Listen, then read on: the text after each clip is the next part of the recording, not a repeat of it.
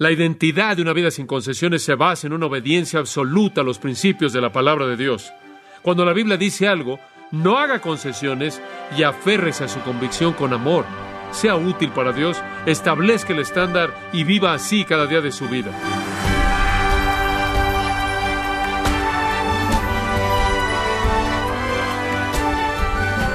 Estimado oyente, ¿ha estado alguna vez tentado a eludir algunos números de su declaración de impuestos o a embellecer la verdad en una solicitud de empleo? No es gran cosa, todo el mundo lo ha hecho alguna vez. No es cierto, pero es una práctica habitual, probablemente en algunas personas sí y en otras no. Pero la pregunta sigue siendo, ¿qué dice Dios acerca de las concesiones?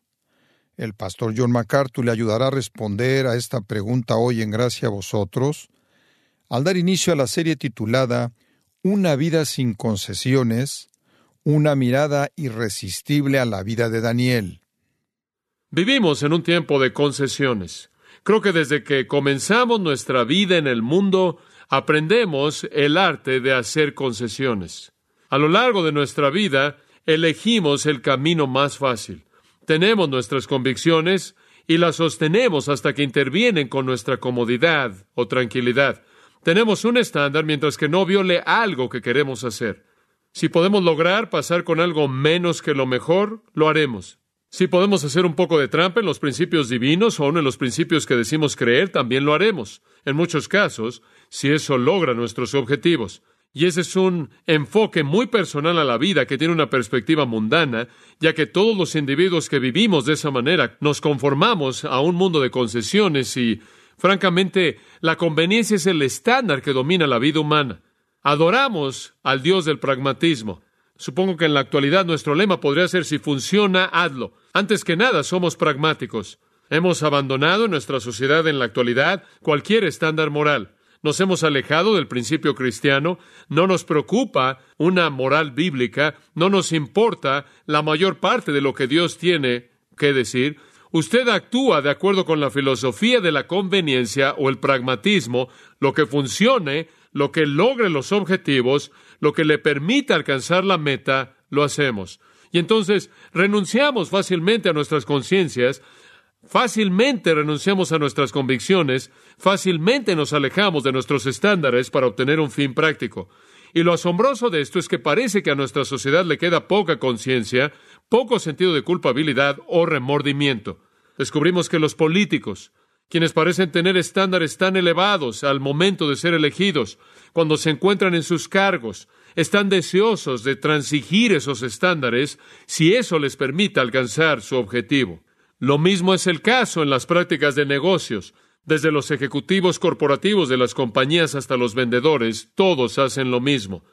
Los abogados, quienes deberían ser la conciencia de cualquier sociedad, en la mayoría de los casos transgi, en la mayoría de los casos violan sus propias conciencias y eso permite ganar cierto objetivo. Y muy a menudo los líderes en todas las áreas de la vida hacen lo mismo. Aprendemos a mentir y hacer trampa, robar, ocultar la verdad y hacer lo que sea necesario para obtener lo que queremos y eso se transforma en nuestra forma de vida. Y cuando estamos en una situación de confrontación, a menudo nuestros más altos principios son enterrados ya que no queremos ofender a alguien, no queremos ser entrometidos o tenemos miedo de hablar lo que realmente creemos. Quizás en la vida de un cristiano, lo más obvio es cuando en medio de una conversación usted sabe que debería hablar de Cristo, pero en vez de hacerlo, cierra la boca para que no piensen mal de usted. Eso es una concesión. Fácilmente transigimos para salvar nuestro propio ego, por el bien de nuestros propios objetivos. Quizás en la vida de un cristiano lo más obvio es cuando en medio de una conversación usted sabe que debería hablar de Cristo, pero en vez de hacerlo cierra la boca para que no piensen mal de usted. Y usted guarda silencio acerca de Cristo cuando debería hablar de eso. Eso es una concesión. Para salvar nuestro propio ego, por el bien de nuestros propios objetivos, hacemos concesiones. Y hacer concesiones de esos estándares y verdades es algo que se ha infiltrado en la iglesia. De manera tan repetida hacemos nosotros concesiones con el mundo que considero que ya no comprendemos cuáles son esas concesiones. Cuando surge algo en el mundo, lo seguimos. Nos hemos involucrado tanto con el mundo Durante tanto tiempo estamos tan inmersos en su punto de vista materialista, su economía, su estilo de vida, que exista muy poca probabilidad de que ni siquiera podamos comprender lo que una vida sin concesiones realmente significa. Peleamos por estar separados del mundo, sin embargo no somos capaces de definir lo que esa separación significa, porque nuestro cerebro ha sido lavado por el sistema. Hemos aceptado los patrones de pensamiento del mundo, hemos aceptado los sistemas de valores del mundo, hemos aceptado las actitudes del mundo, en muchos casos hemos aceptado su economía, nos damos nuestros gustos, hemos aceptado su moralidad, y a pesar de que sabemos que la Biblia enseña algo, si queremos hacerlo, lo hacemos de cualquier manera. Recientemente hemos tenido la ocasión de recibir algunas personas que vinieron a pedir consejería deseando casarse, no encontramos justificación bíblica para su matrimonio, les dijimos que no tenían derecho a casarse, lo cual no les molestó en lo más mínimo, simplemente se fueron, se casaron y regresaron aquí la semana después. Hacer concesiones, no tener la capacidad de ocuparse de la información bíblica tal como Dios pretende que nos encarguemos porque estamos abrumados con nuestros deseos personales y por eso nos reemplazamos como la persona que debe ser complacida en vez de que sea Dios y aprendemos el arte de condescender, de hacer concesiones. Nos damos gustos de acuerdo con las prioridades del mundo y demás. Las escrituras nos llaman a hacer exactamente lo contrario. Tenemos un estándar que no puede ser compatible con el mundo y sin embargo hacemos concesiones fácilmente. Fácilmente abandonamos nuestros valores absolutos. ¿Con qué facilidad Permitimos que haya fallas en la virtud para complacernos bajo la presión del sistema en el que vivimos. Dios nos llama a separarnos, y a menos de que vivamos una vida separada, estamos destruyendo nuestra adoración y servicio a Él. Debe haber una limpieza y purificación en nuestras vidas. Eso es a lo que Dios nos llama. Es el estándar por el cual debemos vivir. El modelo no es ningún otro que el Señor Jesucristo. En el capítulo 7 de Hebreos, versículo 26, dice, porque tal sumo sacerdote nos convenía, escuche, porque era santo, era inocente, sin mancha, apartado de los pecadores. Él es el patrón, santo, inocente, sin mancha, apartado de los pecadores. Dios nos llama a una vida así. Dios nos llama a un compromiso así. Moisés hizo ese compromiso con vivir una vida separada. Hebreos 11:26 dice acerca de Moisés, teniendo por mayores riquezas el vituperio de Cristo que los tesoros de los egipcios, porque tenía puesta la mirada en el galardón.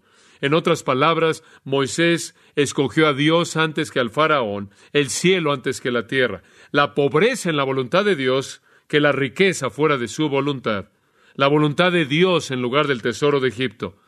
Ruth hizo un compromiso similar, y nos dice en Ruth, y ellas alzaron otra vez su voz y lloraron. Y Orfa besó a su suegra, mas Ruth se quedó con ella, y Noemí dijo, He aquí tu cuñada se ha vuelto a su pueblo y a sus dioses. Vuélvete tú tras ella. En otras palabras, regresa a tu vida anterior, a tus dioses paganos. Respondió Ruth, no me ruegues que te deje y me aparte de ti, porque a donde quiera que tú fueres, iré yo, y donde quiera que vivieres, viviré. Tu pueblo será mi pueblo y tu Dios mi Dios. Donde tú murieres, moriré yo, y allí seré sepultada. Así me haga Jehová y aún me añada, que sólo la muerte hará separación entre nosotras dos. Y viéndonos a mí que estaba tan resuelta a ir con ella, no dijo más. Ruth dijo que no volvería a su vida anterior, que estaba comprometida con Dios, y como su suegra representaba a Dios, estaba comprometida con ella. David hizo el mismo compromiso. El Salmo 119 dice, Mi corazón incliné a cumplir tus estatutos de continuo hasta el fin. Versículo 115, Apartaos de mí, malignos, pues yo guardaré los mandamientos de mi Dios. Ni Moisés, ni Ruth, ni David hicieron concesiones. Dicen acerca de Bernabé, ese querido hombre de Dios que vemos en el Nuevo Testamento, una herramienta en la vida de la nueva iglesia. En Hechos 11:23 dice que éste, cuando llegó y vio la gracia de Dios, se regocijó y exhortó a todos a que con propósito de corazón permaneciesen fieles al Señor. Bernabé le dijo a la iglesia que no hicieran concesiones y que se aferraran al Señor. Pero no existe un mejor ejemplo de la naturaleza de un espíritu que no hace concesiones como Daniel. Y por cierto, Ezequiel, quien era un contemporáneo de Daniel, debió haber pensado lo mismo, porque cuando Ezequiel quiso dar una lista de los grandes hombres justos de la historia, en Ezequiel 14:14, dijo que ellos eran Noé, Daniel y Job, y colocó a Daniel en medio, a pesar de que los otros estaban muertos desde hacía mucho tiempo. Pocas veces un hombre vivo recibe ese tipo de honor, y normalmente por lo general debe esperar estar muerto. Daniel era un gran hombre, un hombre justo. Veremos por qué en los primeros ocho versículos, comenzando en los versículos uno y dos, encontramos la difícil situación, la difícil situación. Ya hemos visto estos versículos y no necesitamos pasar mucho tiempo en ellos, simplemente los leeremos brevemente y haremos uno o dos comentarios. En el año tercero del reinado de Joacim, rey de Judá, vino Nabucodonosor, rey de Babilonia, a Jerusalén y la sitió. Y el Señor entregó en sus manos a Joacim, rey de Judá, y parte de los utensilios de la casa de Dios, y los trajo a tierra de Sinar, a la casa de su Dios, y colocó los utensilios en la casa del tesoro de su Dios. Ahora hemos pasado dos lecciones, dos horas de enseñanza, hablando de estos dos versículos. Simplemente quiero recordarles que el libro comienza en una nota triste. Lo que encontramos aquí es el primero de los tres movimientos al cautiverio en Babilonia. El reino del norte había caído hacía mucho en esclavitud y ahora Judá, el resto del pueblo de Israel, quienes habían sido desleales, desobedientes. Su juicio había llegado, Nabucodonosor, el rey de Babilonia, quien ahora gobernaba toda esa parte del mundo, va contra Israel o Judá, la sitia, y luego se lleva a los prisioneros. Y en esta serie, durante esta serie de tres deportaciones, la primera es durante el tiempo de Joacim, los prisioneros son llevados a Babilonia. Y entonces el libro comienza en una nota triste. Y no podemos evitar el pensar cuántas veces Dios había advertido a su pueblo. Dios les advierte de tres maneras. Número uno, número uno, Él les advierte a través de los profetas, quienes constantemente predicaban que si no se arrepentían serían juzgados. Segundo, les advirtió con los asirios que invadieron su país. Pusieron una terrible presión. Cada vez Dios los liberaba, pero podían ver lo que sería estar bajo la presión de una nación extranjera.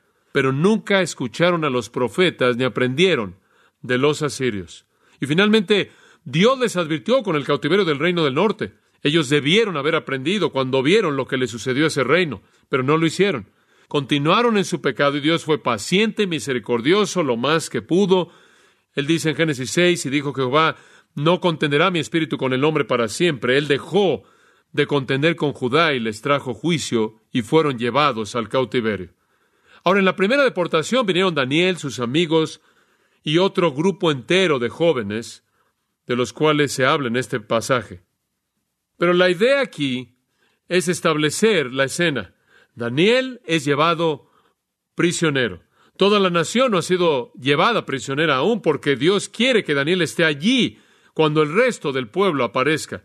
Ahora el versículo 2 nos dice algo interesante, que cuando Nabucodonosor realizó el primer sitio y de hecho derrotó a Joacim, Sería interesante mencionar en este punto que cuando él derrotó a Joacim nunca lo sacó del trono.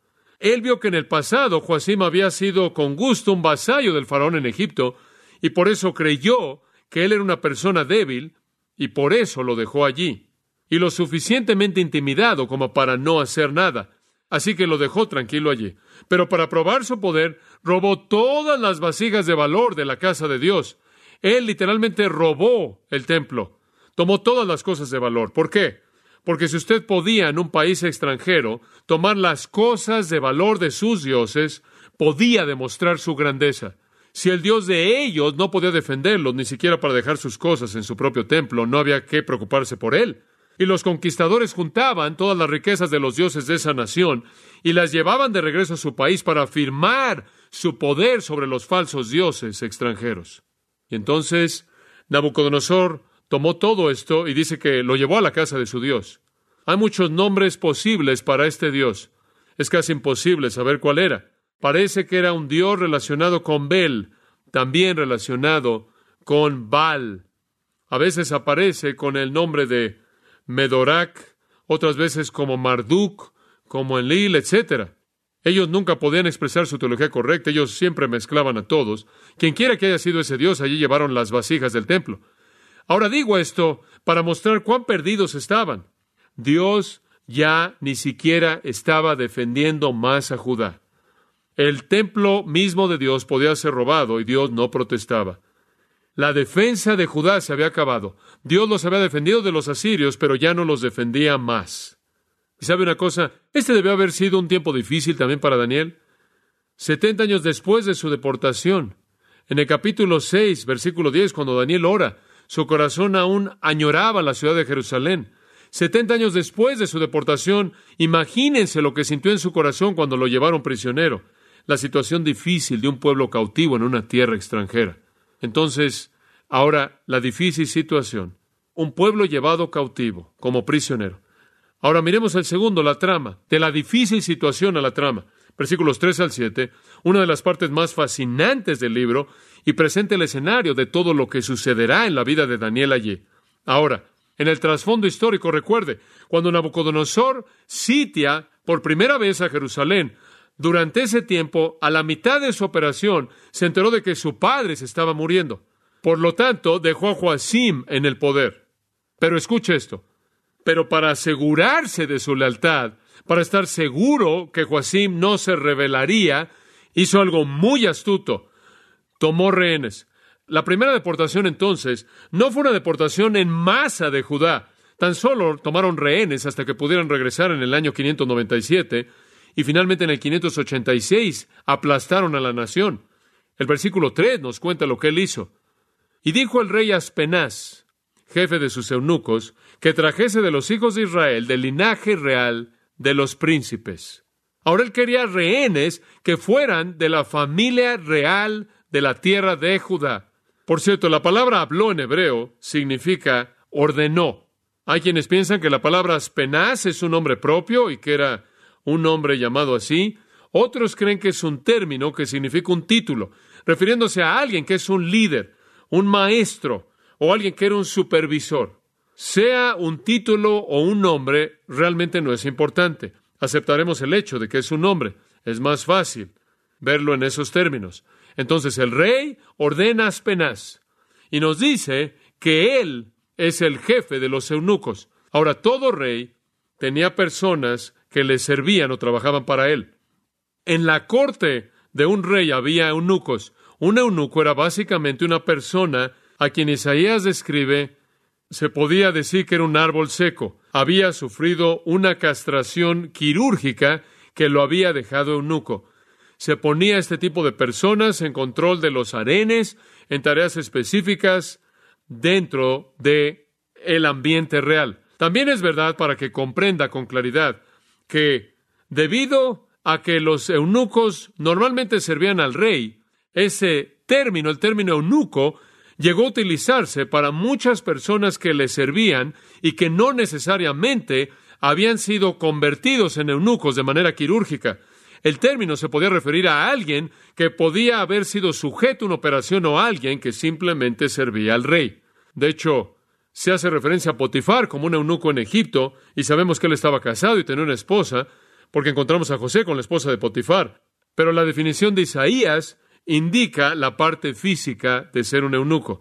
Ahora, si Daniel lo era físicamente o no, es difícil de saber. Me parece, y creo que ya lo hemos mencionado, que es muy probable que el rey lo hiciera con estos jóvenes, que los hiciera eunucos, lo cual explicaría de alguna manera por qué Daniel nunca se casó, nunca se le identificó con una familia y se le ve toda su vida sirviendo al rey. Cualquiera que sea el caso, este hombre Aspenaz era el jefe de estas personas asociadas con el rey que le servían. Eunucos en el sentido de servicio o eunucos en el sentido físico. A este hombre importante que tiene un cargo de poder se le ordena que junte a estos jóvenes. Al menos unos 50 o 75, un grupo grande, es una buena adivinanza. Ahora noten que son hijos de Israel, lo cual no significa el reino del norte, porque para entonces algunos de los del norte habían emigrado al sur, de las diez tribus, antes del holocausto en el norte, por lo que toda Judá realmente incluía la semilla de Israel. Entonces algunos de los hijos de Israel, quienes son la simiente de los reyes y príncipes, querían lo mejor, familia real y noble, querían los mejores rehenes para asegurarse de que Joacim no hiciera nada que no debiera. Ahora, en segundo lugar, observe esto. Nabucodonosor también quería entrenar a estos jóvenes en su corte, quería prepararlos en su palacio para asistirlo, para ayudarlo en la administración de los asuntos judíos, porque ya en su mente había concluido, había decidido que iba a convertir a Judá en un estado vasallo de Babilonia. Él capturaría al mundo y debería saber cómo manejar a este pueblo judío. Y por eso quería a muchachos judíos bien preparados que literalmente podía derretirlos y transformarlos en caldeos con un pasado judío y podía usarlos en las manipulaciones necesarias para administrar su mandato entre los judíos. Ahora observe que en el versículo 4 dice que ellos no solo serían de la descendencia del rey, nobles de la corte, sino también jóvenes. Y el adim en hebreo. Ahora es un término difícil de definir, pero la mayoría de los comentaristas concuerda en que deberían tener no más de 17 años, probablemente no más jóvenes de 13 o 14. Entonces Daniel en este momento es un joven, un adolescente. Sabemos que 70 años después él todavía manda. Él aún lidera en Babilonia. Entonces él debió haber sido muy joven en este momento. Estos son muchachos jóvenes. Entre la edad de 13 y 17 años de edad es probable que Daniel tuviera entre 14 o 15 años de edad. No más de eso. Ahora mantenga eso en mente. Este es solo un niño. No olvide este maravilloso pensamiento. Ahora, ¿qué tipo de jóvenes querían? Versículo 4. En quienes no hubiese tacha alguna. La palabra en hebreo es muwon, que significa una mancha física. No querían a nadie que tuviera alguna discapacidad física. Querían a personas sin mancha física. Allí habla de la salud del individuo. En segundo, notará que dice de buen parecer. Ahora eso se relaciona con el rostro con su apariencia, que se vieran bien. Ellos estaban viendo las características físicas. Esto es típico. Cuando Israel eligió un rey, ¿cómo lo hacía? El más alto, el más guapo del país, Saúl. Es típico. ¿Cómo se ve? Denos al que mejor se ve, al más guapo, al más apuesto. No queremos a nadie que tenga un defecto físico en su rostro. Y no solo físicamente, pero ¿de qué otra manera evaluó el mundo a su gente? Primero por sus características físicas y segundo por su cerebro lo físico y lo mental, enseñados en toda sabiduría. Aquí tienen cuatro calificaciones intelectuales. Primero, enseñados en toda sabiduría. Eso significa superiores de manera intelectual, muy inteligente, con capacidad de hacer distinciones, capacidad de tomar decisiones, de aplicar la verdad a situaciones. Querían hombres que fueran superiores intelectualmente. En segundo lugar, bajo el mental, sabios en ciencia, significa una educación superior, adecuada. El hebreo literal dice conocedores de conocimiento.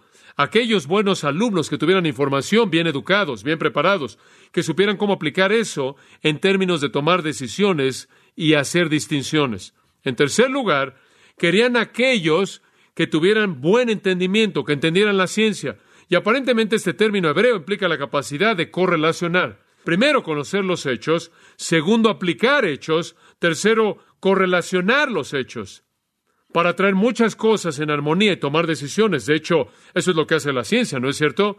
La ciencia saca conclusiones de la acumulación de datos. Debían tener la capacidad de pensar en términos de correlación. Finalmente, idóneos para estar en el palacio del rey. Ahora, esto se relaciona con una tercera dimensión de las cosas que ellos estaban buscando. Primero lo físico, que se vieran bien que no hubiera mancha alguna en ellos, luego lo mental, capaces en todo conocimiento y que entendieran la ciencia, y en tercer lugar, lo social. Debían tener el porte y los modales, la capacidad de interactuar a nivel social para estar en el palacio del rey y no ser socialmente torpes. Yo nunca llegaría. Me descalificarían en todas las categorías. Y si pasaran las primeras dos, lo cual no sucedería, nunca llegaría a la tercera, ya que cuando estoy en una situación importante siempre me equivoco. Recuerdo cuando estuve en Dallas, Texas, Alguien me llamó y dijo que una señora que valoró mi mensaje quería conocerme, que comeríamos en el último piso de un edificio para los petroleros y yo sería su invitado. Pensé que sería bueno. Y Sam Erickson estaba conmigo y le dije, ven conmigo. No me di cuenta que era algo importante. Y pero bueno, ahí estoy. Había estado estudiando, me puse un suéter, no me di cuenta que era algo importante. Ahí estoy con Sam, ocupado, estudiando durante el día. Fuimos a conocer a esta señora tan amable, subimos al elevador y cuando llegamos encontramos un lugar increíble. De inmediato uno se siente incómodo, sabe que no está en el lugar correcto. Todos miraban. Alguien me preguntó si buscaba a alguien. Les dije con quién me iba a reunir. La señora vino y me dijo mucho gusto. Yo sabía que algo estaba mal. Me enteré que uno no podía subir por ese elevador sin saco y corbata. El hombre fue al closet diciendo que tenía un saco para mí, para que me lo prestara. Me dieron uno cuyas mangas eran muy cortas y que estaba muy sucio.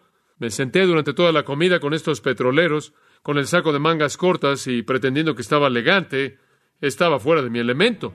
Y sacó del closet un saco que era 48 corto. Digo, me quedaba aquí y por acá.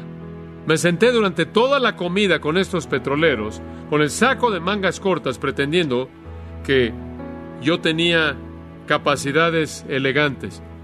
Y yo estaba pensando, por favor llévame a McDonald's, en el mejor de los casos Carl's, usted sabe.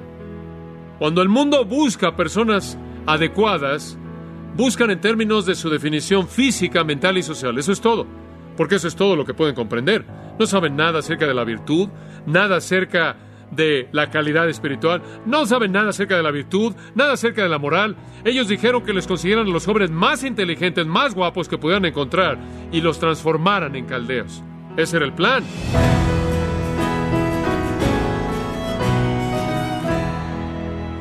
De esta manera concluye la primera lección de la serie de John MacArthur titulada Una vida sin concesiones aquí en gracia a vosotros. Y quiero invitarlo a acompañarnos durante los próximos días, mientras John continúa su estudio detallado acerca de la vida de Daniel, cómo se enfrentó a severas pruebas con integridad, y cómo usted puede hacer lo mismo. Recuerde que puede adquirir su copia en CD hoy mismo o descargar todos los mensajes de la serie de manera gratuita en nuestra página en gracia.org. Y quiero recordarle, estimado oyente, que tenemos a su disposición el libro El poder de la integridad, escrito por John MacArthur, donde ofrece ejemplos bíblicos para ayudarnos a vivir vidas marcadas por la integridad y el rechazo a la hipocresía. Puede adquirirlo en nuestra página en gracia.org o en su librería cristiana más cercana. Si tiene alguna pregunta o desea conocer más de nuestro ministerio, como son todos los libros del pastor John MacArthur en español, o los sermones en CD que también usted puede adquirir, Escríbanos y por favor mencione la estación de radio por medio de la cual usted nos escucha en gracia a vosotros. Es importante conocer no solo el país y ciudad de donde usted nos escucha, sino también la radio. Para quienes contactan nuestro ministerio por primera vez, pueden solicitar una copia del mensaje de promoción sin costo alguno, un mensaje por oyente únicamente. Si usted vive en los Estados Unidos o Puerto Rico, escríbanos a Gracia Vosotros, P.O. Box 4000, Panorama City, California 91412. O puede escribirnos a través del siguiente correo electrónico radio arroba Le damos las gracias por su tiempo y sintonía en nombre del pastor John MacArthur y del personal. Y le comento que estamos orando para que Dios continúe extendiendo su gracia en usted mientras nos acompañe en la próxima edición para continuar desatando la verdad de Dios un versículo a la vez, aquí en gracia a vosotros.